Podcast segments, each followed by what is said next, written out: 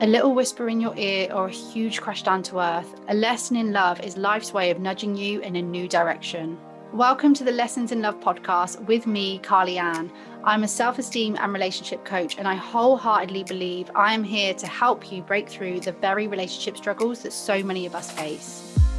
Through my own personal experiences and other people's inspiring lessons, I'm showing you that we can change and we can break free from toxic patterns in love. Inside this podcast, you are going to hear what has shaped successful love stories and healed heartbreak. I want you to know you are not alone, you are not crazy, you are not too much. This space is for the woman who is done with believing she needs someone else to be whole, the one who has had enough of not feeling enough, who is not willing to let her past or any more of her future, who is waving goodbye to a fantasy relationship and hello to the healthy, extraordinary love she deserves. This is where you learn how to become the most secure and irreplaceable version of yourself. I want to have a really honest chat about four ways you might be triggering your avoidant partner. Now, there is something that we need to talk about first, especially I am talking to those of you that lean more towards the anxious side.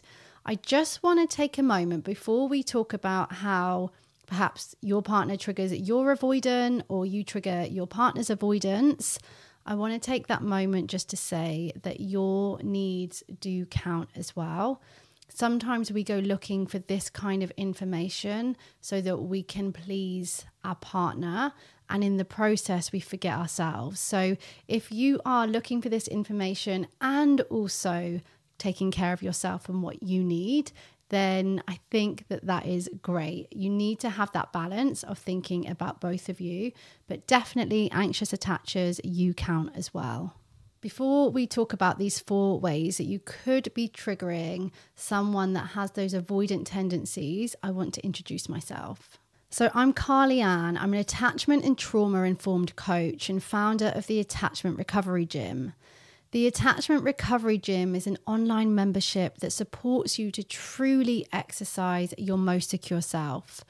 You can join our community when you have reached that point where you know a lot of the information about how to change, yet you can still see yourself defaulting back into old painful patterns. If you are new here to this channel, then welcome to our community. If you are returning or you are a member, then welcome back. And members, here is your reminder to fill out today's daily attachment diary. So the first trigger for us to discuss that can be quite a lot for people that lean more towards the avoidant dismissive is physical contact. Now, yes, I'm usually talking here, doesn't have to be, but about romantic relationships. Now, thinking about love languages as well, and thinking about if you're someone who can be quite anxious, it can be that you feel loved and show affection through physical touch. Now, sometimes for people with avoidant attachment, for a reason perhaps known to them, Um, certainly individual to them, is that physical contact might not feel safe. Physical contact can feel too much for them for whatever reason. We don't need to speculate on that. But there can be a real difference between how much physical contact you want and your partner wants. And when somebody experiences their partner not wanting that kind of physical contact, that can feel really rejecting. And often we make it mean something about us. But actually, for someone with those avoidant tendencies, that's not the case. It's not about you. It's their own experience. And when they're activated and they deactivate, that can really happen when they're feeling like someone is in their space, or they're feeling like someone is is touching and they're there. It can be um, sex, it can be cuddles, it can be holding hands.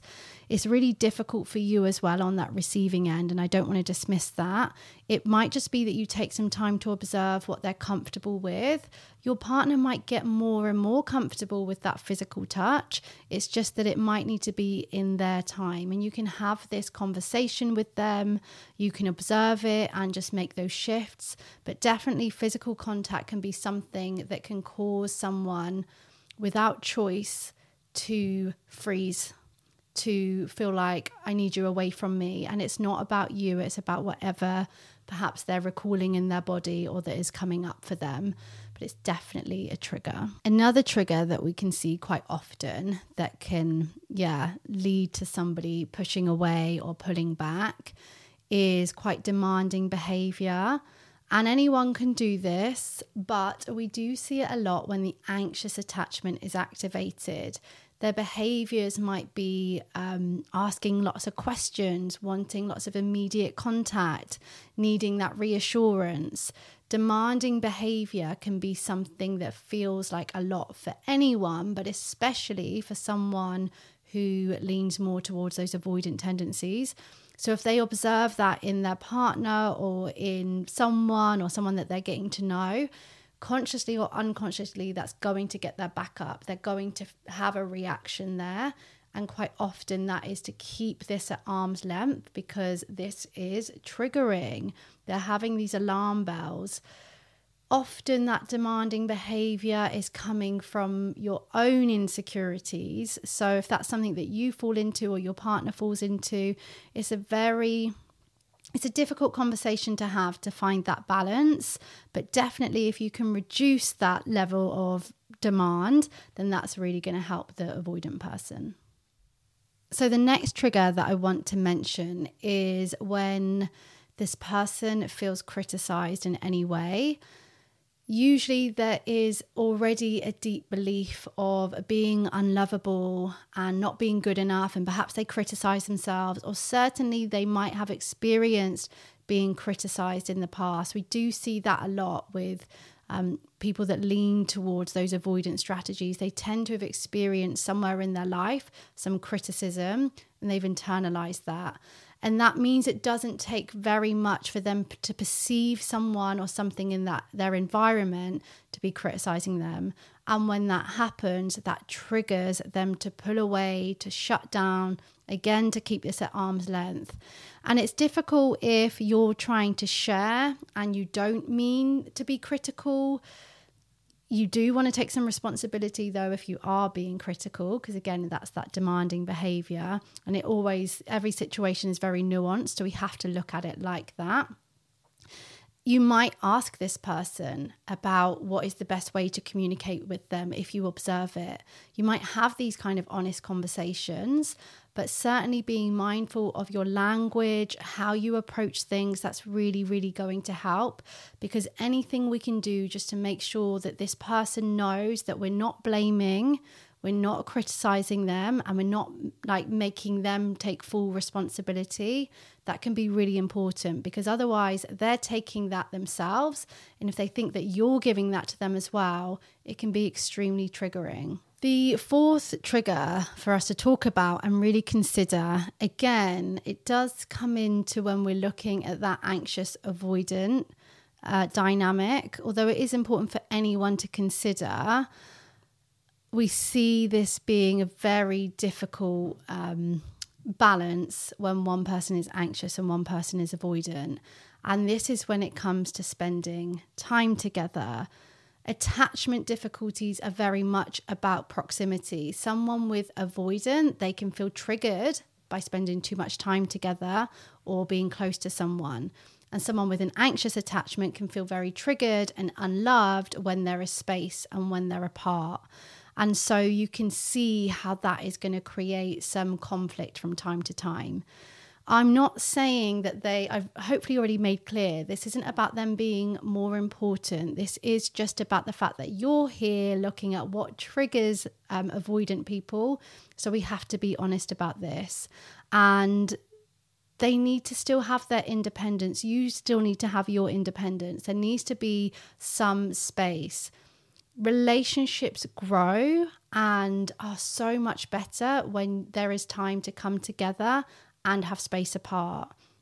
Now, there does need to be, again, that big word, balance, because yes, we do also want to support the avoidant person to feel a bit safer when you come together, but you just want to be making sure that you're observing How often do they want to see you? How often do they need to be with their friends or have time alone? Again, not making it about you, but just being aware that if they feel like you're wanting all of their time, or if they're feeling quite like you're always asking, when am I seeing you next? That can be really triggering. And we know that that can then lead to pulling away, shutting down. So yes, again, reiterating how much you want to see them is important and your needs count. But it can be really activating for them if they feel like you want all of their time. So I hope that you have found this useful. You might be looking at, well, how do I do this though? I understand that space is important, but how do I manage that within myself? Well, that's why I want to take a moment to talk to you a bit more about the Attachment Recovery Gym. Whether you are relating to the person who is more anxious or more avoidant, the Attachment Recovery Gym is an online membership space where you can take everything that you've been learning and put it into practice. If you have a reoccurring relationship issue or a specific trigger where you feel stuck, fear not. The Attachment Recovery Gym marries three core components that support change. That is community, accountability, and education. When you become a member today, you get immediate access to a library of resources and a schedule of classes that strengthens your secure self, just like you are working on your physical health.